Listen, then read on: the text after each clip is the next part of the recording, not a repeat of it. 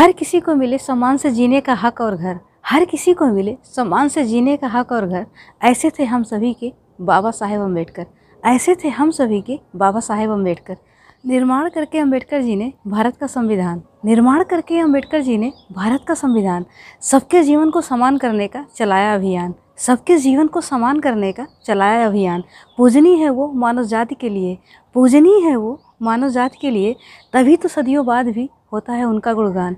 तभी तो सदियों बाद भी होता है उनका गुणगान। हर तबके के लिए था अंबेडकर जी के मन में सम्मान। हर तबके के लिए था अंबेडकर जी के मन में सम्मान। ऐसे सच्चे सपूत पर भारत को है अभिमान। ऐसे सच्चे सपूत पर भारत को है अभिमान।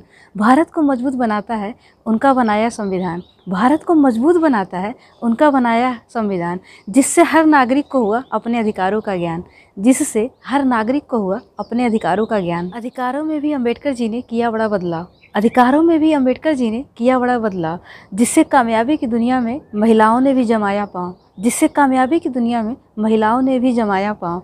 शिक्षा का अधिकार बना एक हथियार। शिक्षा का अधिकार बना एक हथियार जिससे सबको मिला समानता का छाँव। जिससे सबको मिला समानता का छाँव। शिक्षा और अधिकारों को लेकर अंबेडकर जी ने गजब की नीति बनाई। शिक्षा और अधिकारों को लेकर अंबेडकर जी ने गजब की नीति बनाई। अंबेडकर जयंती की आप सभी को बहुत बहुत बधाई। अंबेडकर जयंती की आप सभी को बहुत बहुत बधाई।